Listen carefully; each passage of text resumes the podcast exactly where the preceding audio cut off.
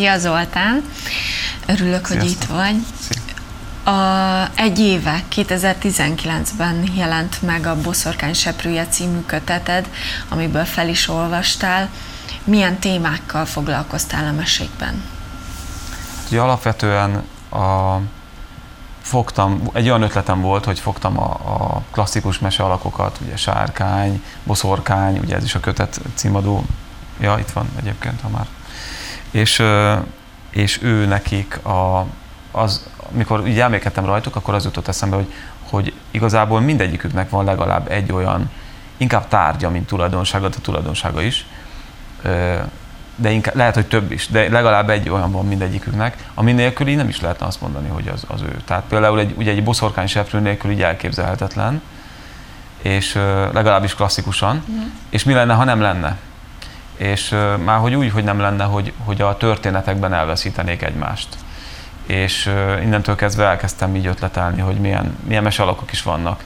És akkor így jött elő a, nem csak a klasszikus, hanem, hanem így kicsit a, a modern mesékből is ö, vettem, mondjuk mondjuk a lovag is klasszikus például, de, de ugye a népmesség, magyar népmességben azért lovag nem sokat szerepel, de, de van itt kísértet is például, úgyhogy őket összeszedtem, és akkor mindegyiknél az volt a kihívás, hogy úgy találjam ki a, azt, hogy hogyan veszítik el a, a különlegességüket, vagy a tárgyukat, vagy valamiüket, hogy, hogy nem mindig ugyanaz legyen a, az elveszítésnek a, tehát ne, nem mindig, mindig úgy veszítsék el egymást, mint, a, mint egymáshoz képest, ahogyan a történetekben, hanem mondjuk egyszer elveszítik egymást, egyszer ö, összevesznek, és azért men, megy, megy el az egyikük a másikuktól, stb. stb. Tehát, hogy ez, ez is kihívás volt. És ennek mi, ezzel mi volt a célod? Mármint, hogy, hogy ezzel egy karakternek, akár egy bószorkánynak egy új oldalát szeretted volna megmutatni? Nagyon sok jellem és helyzetkomikumot éreztem ebben az ötletben, ez így van, és, és onnantól kezdve, sőt, volt is egy ilyen ötletem, hogy esetleg elviszem a történetet ilyen lélektani irányba, uh-huh.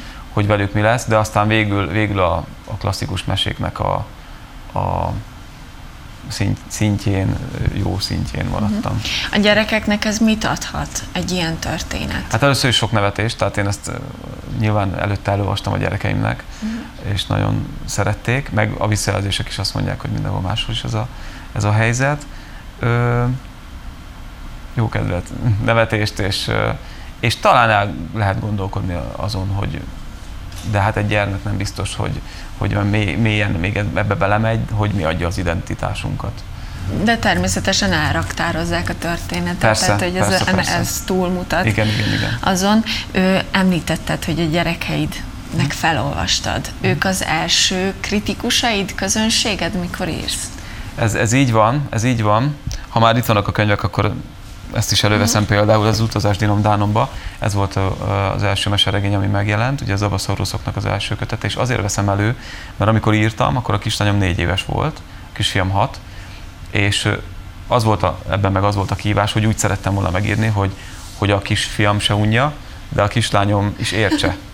Tehát egy négy éves uh-huh. szintjén tudjam elmesélni a történetet, és minden nap, amikor végeztem egy fejezettel, akkor az történt, hogy felolvastam, és amikor azt láttam, hogy a kislányom nem tudom, mással játszik, kimegy a szobából, akkor, akkor kíméletlenül írtam újra, és egészen addig, addig írtam, amíg mind a ketten úgy nem ültek ott, hogy így, így izgulva és és szerinted mi volt értve. a titka, hogy mind a ketten, hogy mind a kettőket lekösd egyszerre?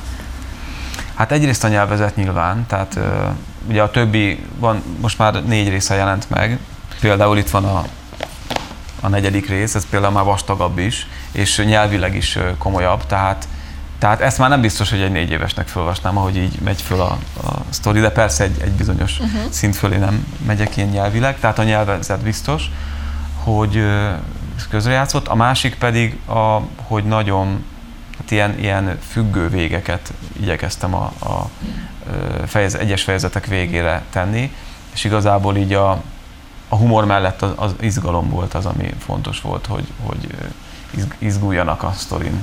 És mi inspirált téged? Dínos történetre?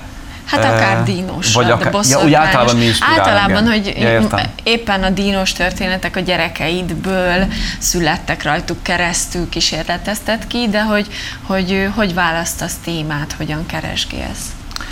Aha.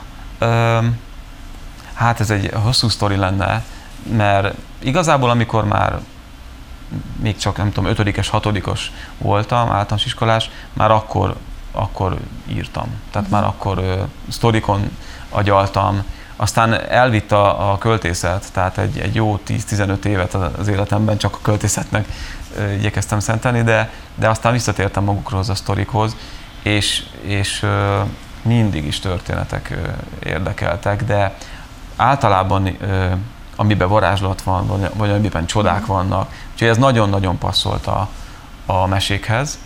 És, és amihez még, még eléggé közel áll, érzem magamat, azok a fantasy történetek, meg a science fiction. Uh-huh. De azok még azért váratlan magunkra, majd szép lassan korosztályt lépek fölfelé. Úgyhogy most, most meséket írok, és, és valószínűleg az egyébként keveredik is már ebben a történetben is a fantasy, hiszen, hiszen ebben is már sárkány, sárkány mm. szerepel például, ugye. Ha jól tudom, gimnáziumban dolgoztál irodalomtanárként. Az oktatás és az írás hogyan fért meg egymás mellett az életedben? Akkor még nem írtam történeteket, akkor verseket írtam, és hát volt, hogy hajnali háromig. Most már nem bírnám ezt, de akkor mm. még úgy 20 évesen simán bementem egy hajnali háromig agyalás után megtartani az óráimat. de, de hát ez így, de ma már ezt így nem. És ma jelen van az életedben a tanítás?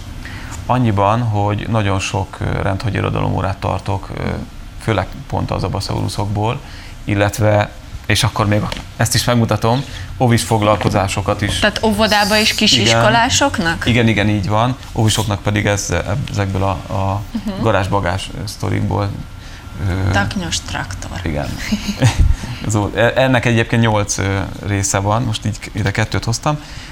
Tehát óvodákba is járok, meg iskolákba is járok is iskolásoknak egyelőre, egyelőre csak iskolában csak iskolásoknak, de majd talán felfele is lép. Hogy képzeljem el ezt az irodalom Az irodalom órát? Uh-huh. Tehát most kifejezetten az irodalom órát.